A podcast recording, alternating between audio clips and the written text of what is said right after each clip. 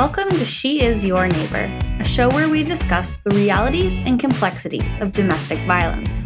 This podcast is brought to you by Women's Crisis Services of Waterloo Region, a charitable organization in Ontario, Canada. I'm your host, Jenna Main. Join me as we talk to different people each week to learn how domestic violence impacts people from all walks of life. She is your neighbor, and we all have a role to play in ending domestic violence.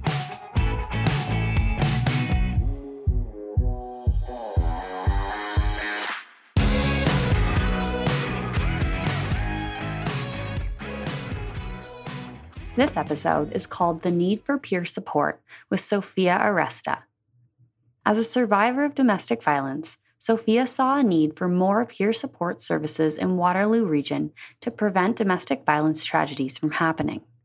In this episode, Sofia explains how her stay at Women's Crisis Services Emergency Shelter Anselma House led her to explore various support services within the region.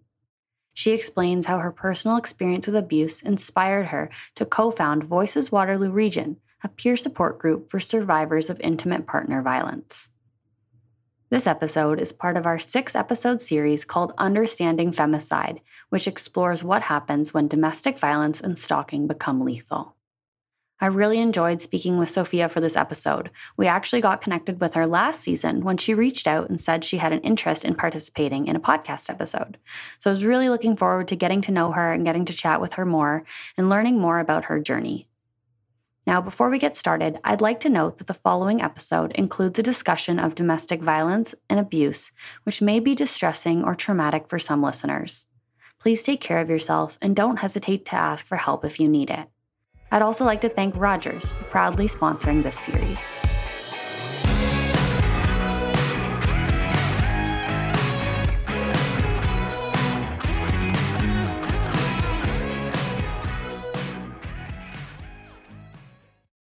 Hi, Sofia. Thanks for joining me here today. Hi, Jenna. Thanks so much for having me. Oh, it's great to have you here. I'm really excited to talk today and glad we could get together and make this work. Yeah, absolutely. I am uh, honored to be a part of this, actually. Oh, thank you so much. And uh, I was hoping maybe you could just start off by just telling us a little bit about yourself, who you are, that sort of thing. Yeah, absolutely. Uh, my name is Sofia Aresta. I am the very biased mother of two of the world's greatest people. Um, I am also, I know you guys can't see, but Jenna, I know you can see behind me. I am an iguana mama as well. So I have a very oversized reptile cage. You might, maybe she'll make an appearance for you, Jenna. I'm not sure. Um, in the background. So don't let that throw you off. Um, I also am an IPV survivor, so intimate partner violence survivor.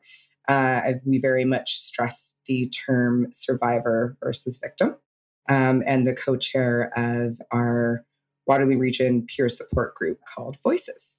Awesome. Thank you so much for being here again today and love the iguana. I've got cats here at home. Um, I'm also a pet lover, no iguanas, but I do got some cats. it's a rare, it's a rare pet to have. We have a lot of allergies. So we went the reptilian scaly route. That's cool. I love it. And so you had mentioned when you were speaking there uh, about the Voices group that you run locally here. So I was wondering if you could start off by talking a little bit more about Voices. Yeah, absolutely. And thank you for asking. So we are Voices Waterloo Region, or our handle online. We do have a Facebook and an Instagram page is Voices WR for Waterloo Region. We are the only advocacy group that is made of survivors itself. We currently have a monthly drop in group. It's actually the last Thursday of every month, and that's through Horizon. So, this is a peer support group. We do live in a region that has a lot of excellent community supports and services. However, this one, Voices specifically, is the only one that is peer, P E E R, peer support, as well as made up of survivors ourselves. Great, thank you. And I know that you helped found the group. Could you share a bit about why you decided to found this group? Yeah, absolutely. Um, I took a very educational approach to learning about intimate partner violence and femicide or domestic violence. When I had learned about how severe the circumstance I was in, um, I was completely oblivious. I had no idea. When I had learned about it, um, uh, like I said, I took a very educational approach. So I was in a circumstance where I did end up residing uh, for two months in one of our local shelters for women escaping violence. And so I decided to take advantage of the services that were offered there. Through that, and through a lot of more community groups, mostly through Horizon, I was able to become very knowledgeable about it. It helped me a lot with my personal healing journey, being able to admit to myself that I was a victim in the first place was huge. But to be able to move from victim to survivor, I was kind of like, what's next? What's after that? And for me, I believe wholeheartedly that the full circle from victim to survivor to advocate is, is the full circle itself. So this is very near and dear to my heart. And, and selfishly speaking, I wanted to learn these things and my part in them as well to ensure that it didn't happen again to me and that I set a better example for my children, hence setting a better example for our community. Thank you for sharing that. I think something that you said there really stuck out to me. It's that you were kind of completely oblivious in the beginning. You didn't recognize that you were experiencing intimate partner violence at the time. And that's something I've heard before from women and from survivors is that they didn't know what to label it. You know, they knew their relationship maybe wasn't going well, or there are things about their partner that didn't seem right, but they didn't know what to call it. Maybe if you're comfortable, would you share a little bit more about what it was like to kind of put a name to this? You know, my eye opening experience was when we had our local Waterloo Regional Police Service, we had a couple constables show up and they they split you up, just give some space, right? Um, and so one was speaking to me, me, and then one was speaking to uh, my abuser.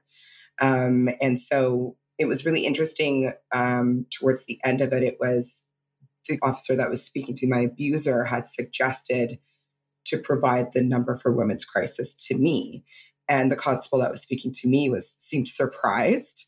Like, really? Like after speaking to me, I guess, like, really? There's nothing really abusive going on here to him because that's that was I was explaining.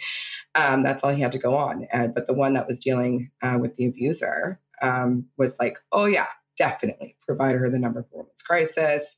Um, and and it really just I, I, am very thankful to that that constable and, and and that moment because it was very eye opening to me. Even even when I was residing in a shelter, I was still questioning.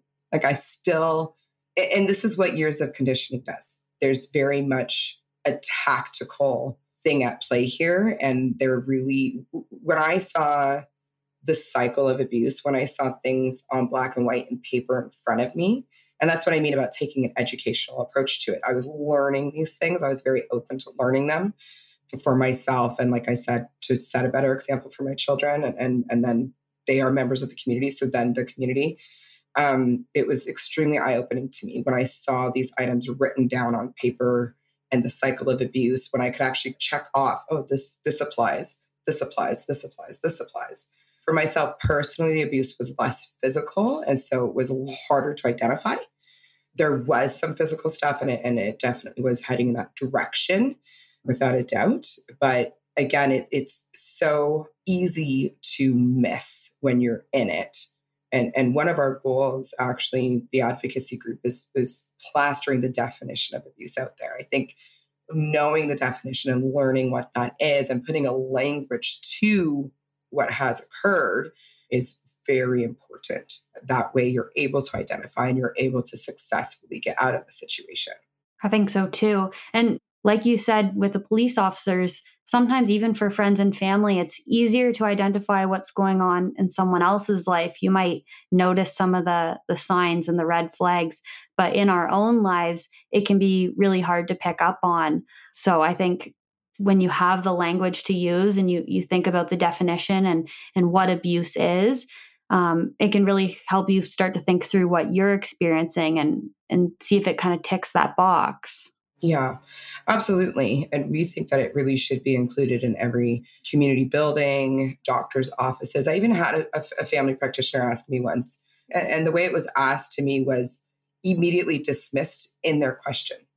Like they were like, "You're are you experiencing?" No, no, you're not experiencing any domestic abuse because they knew my abuser as well. It was the family practitioner for everyone. But there was a reason that she was thinking of asking that question to begin with, right? But she even said no right away, even though she's not living in the, in the same four walls or under the same roof, right? So it's very easy to dismiss. It's very easy to miss. And something even that I was taught. So I, I also volunteered with our local victim services as a crisis responder. We were taught about biases. And one of the main things was returning, you know, our police will get the same calls for a domestic violence and return to the same location multiple times. And they said, you know, really letting go of your bias. You know, why is this person staying with them? Why is this person? We can see what's happening. We can see a mark, or, you know, when it is physical and it's more obvious, letting go of that bias is, is very much something that I think is important as well, because it's very easy to judge something that you're not in or not experiencing. We know now there's a lot of percentages and there's lots of research done now that if there is violence or, or any sort of abuse in a childhood, we know that it's going to be something that will return in that person's life. And there can be a lot of shame attached to that. And I personally experienced a lot of shame. And I remember celebrating with my therapist when I graduated from shame to just guilt. Like that was, you know, we're getting to where we're going in the right direction. Um, and it and it is something I'm proud of still. Um, is graduating from that shame to that guilt. Um, we know that there's a neurobiological impact of trauma now as well. I was extremely um, fortunate to be able to partake in um, a training called The Neurobiology of Trauma by Dr. Lori Haskell. If you ever get the chance to take it, I highly, highly recommend it. And it was definitely above. I, I, I had to Google some words and some terms because she's has an extensive education and is, is a doctor, psychiatrist herself.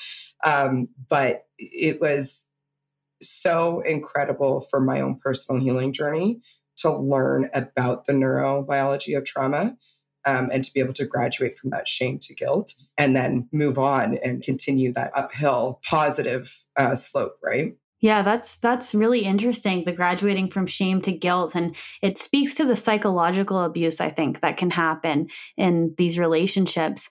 And you had mentioned, you know, maybe there wasn't as much physical abuse at the beginning, um, and it was likely going to head that way because we know that violence does tend to escalate. And that brings me to something else I want to ask you. We know when violence does escalate, you know, it can become physical and sometimes it can even become fatal, unfortunately. We know that throughout the pandemic, there's been a rise in femicides and domestic homicides. Yes, massively. Yeah. And I'm I'm curious through your work and, and through your life, I'm I'm curious to know how femicide has impacted you. It's a really good question. Uh, it's an unfortunate one to have to ask, but it needs to be asked. And I appreciate that you do that. I know that through a lot of my, what I call my education or what other people would call therapies, and through my volunteer work, I've been fortunate to learn a lot of, of the actual percentages and the increase of femicide, the increase of intimate partner violence has been huge, hugely increased, even though we have some resources available, even though, you know, in comparison to just the decade I was born in the 80s, in comparison to now, we have shelters and we have things and, and supports put in place, but it's still that, uh, that percentage still increases. So, you know, more needs to be done specifically to answer your question, I know that it does take the success rate of leaving an intimate partner violent situation that can always it can always lead to femicide. Um, is it takes seven times to successfully leave. And this is only the rate of people that are alive to speak to it. That seven times is those those times that it was a success and people are again alive to speak to it. So that's huge to know that it can take seven times is is very big deal. Um, and and can also tie in with letting go of your biases, right? We also know that when successfully leaving, that can be and is the most dangerous time to leave, uh, the most dangerous time for the victim or for the survivor. So that's where safety planning comes into play. And that's something that I do with members of the community uh, through victim services, can be done with members of the community is safety planning to plan a safe exit and not become a statistic of femicide. I've had it, um, heard of experiences with you know other members of voices or members of the community where there's one in particular that, of course, without sharing identities and, and, and anything like that and keeping confidentiality, there's one particularly that, that this specific survivor had learned that their abuser in a previous relationship, their previous partner had gone missing and then had been found to be deceased. Uh, body was found and it was questionable. You know, there was there was questions as to, you know, this was not a, a natural death and there's many examples of, of things like that right here in our community. Thank you for sharing that. I think it's so unfortunate to hear but it's so true. Femicide is close to us and and it is happening in our community here. And that's that's really awful to hear about the group member that found this out, I can imagine that would be really traumatic to hear and to process as you're going through your own journey. And is that something that voices the group can help with? Is is people who are impacted by domestic violence or whether they're touched by femicide or or know someone who unfortunately was a victim of femicide? Is that something that voices can help these survivors process and work through? What I always recommend so at our monthly drop ins, I always recommend letting people know that we do have great resources available, but we are the only ones that have a peer support and we can speak to our. I know our other co chair, she always says that there's almost an unspoken language. There's things that we can express to each other and we just get it we just get it. We don't have to go through the, the ones closest to us and love us the most, sometimes are the ones that don't understand the most because they're like, well, what about this? Well, what about this? Well, why can't you just do this? Why can't you just do this? But there's so much more to it that you don't have to go through that when you're expressing your experiences and definitely being able to share, you know, safety planning pointers to each other successful circumstances with each other. You know, this is what I went through dealing with legal aid, or this is what I went through dealing with FNCS, Family Children Services. But there is such a monumental opportunity to improve these services. Um, huge. And one and one thing that Voices really we're very passionate about um, is trying to improve the services that are already there. So it's easy to look at a situation and just say, oh, just get a restraining order or no contact order or just do this. But if you have an abuser who doesn't abide by those things, and we have systems that don't hold abusers accountable, it's very difficult. When you have financial abuse that was extremely prevalent in my circumstance, you don't have the resources and the financial ability to be able to then follow through with these items. So you know, I picture it in a perfect world an IPV specialist, you know, an IPV specialist working with the family children's services worker, an IPV specialist working with the legal aid lawyer, working with the Waterloo Regional Police Service when applicable, working with the judge, even somebody who understands what it is like to go through it, who's been trauma informed, the trainings, who has the ability to see IPV from a mile away that can lead to femicide, once you see it, it is so clear. You have to remind yourself to practice self compassion because once you see it, I go, What was I doing? Why was this not clear to me before? Like, what was I thinking? What was I doing? But you know, you become a different person when you become more aware. And that's a good thing that now I, I'm like, what? What's going on in your head, girl? But you know, that's not a bad thing because point is, is once you see it, it's so clear you can literally see it from a mile away. You can be parked at, you know, at a, at a stoplight and looking over and being like, oh my goodness. You can see it uh, in a neighbor. You can see it in the community. And it's so important, I think, for us to to not be afraid to speak up and to reach out to individuals that we are worried about, even if we have an inkling. You know, I'm not, I always say I'm not in the business of creating victims. That's not the point. The point is to be able to provide some support, even if it's just, hey, I'm an example of somebody who didn't know, got out of the situation, and I'm excelling, you know, as an advocate. Even if that's the support being brought, I think that living that example and, and having that shown to people who feel stuck, because you really do, you feel stuck in the situation. You don't feel like there is an out because again, years of conditioning. This this can happen to anyone, right? This this is nobody's off the table here. So so seeing that and, and being aware of it, I think is is huge. And having the, rest of the community aware that this is something that happens in your community all the time. All the time. And again, those rates are just increasing and increasing. And a lot of people don't know of our community supports. They don't know victim services. They don't know um, of these items and they're scared to access it. Yeah, I agree. I think awareness is so key. It's so crucial in order to prevent these tragedies from happening, right? We don't want to see any more femicides. And unfortunately, the rates are going up. And we need to, to talk about how we can prevent it I know you mentioned some really great community services we have there in addition to the Voices group. And I also just want to mention that here at, at, Women's Crisis Services, we have a variety of services as well for women and children experiencing domestic violence. Uh, we have a group called Neighbors and Loved Ones, where uh, neighbors or concerned family members can go and learn about domestic violence and, and learn the signs and how they might be able to um, kindly and appropriately and safely speak to someone who they think might be experiencing this. So there's there is lots of community support, but I think we do need to talk about it more and we we need to talk about femicide and the fact that it's happening and that that this is actually the risk, right?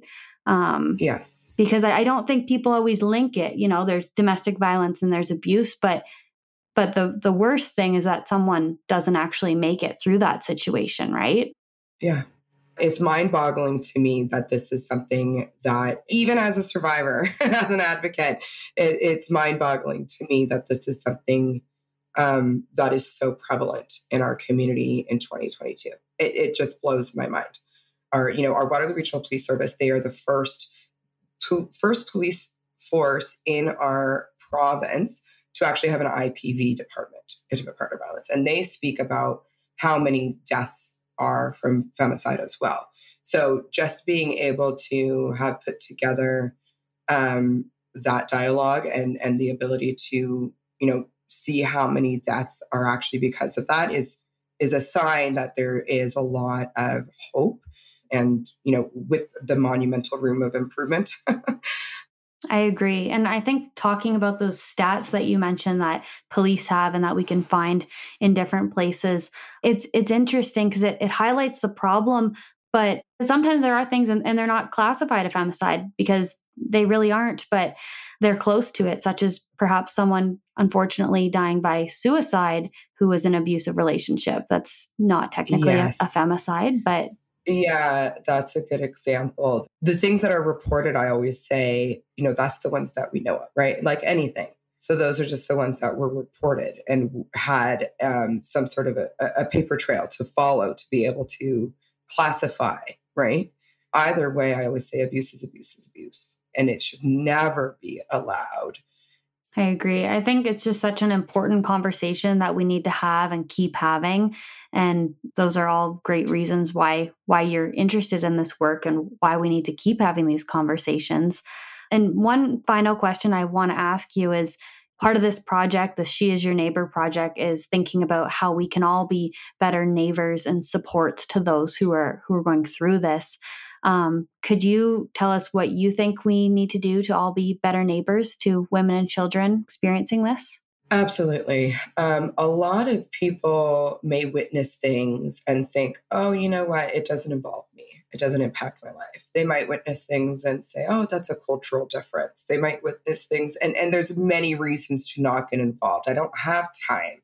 I'm running late for work, whatever it is a lot of people also don't know that if there's not an immediate 911 emergency, they can report things to our local Waterloo Regional Police Service or to their local police service by calling the non emergency line. And that's as easy as Googling the phone number. If you see something that you are concerned about, or if you know someone that you're concerned about, there's nothing wrong with making a phone call and reporting it. Um, there's nothing wrong with reaching out as well. Our voices, uh, social media pages, the messages come right to the members and co chairs. So, you know, if there's something that you're worried about, you can always reach out as well. Victim Services is another excellent, excellent resource in our, our region, being the region of Waterloo, of course.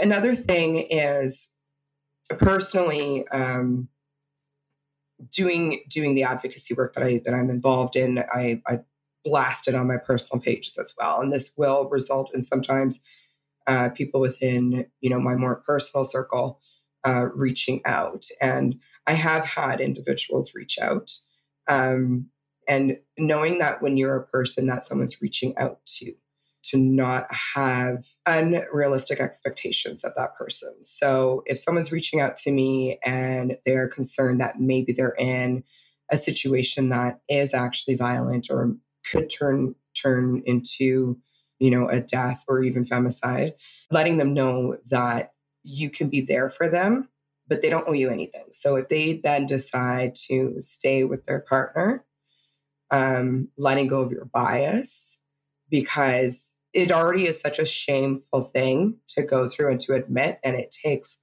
a lot to finally reach out.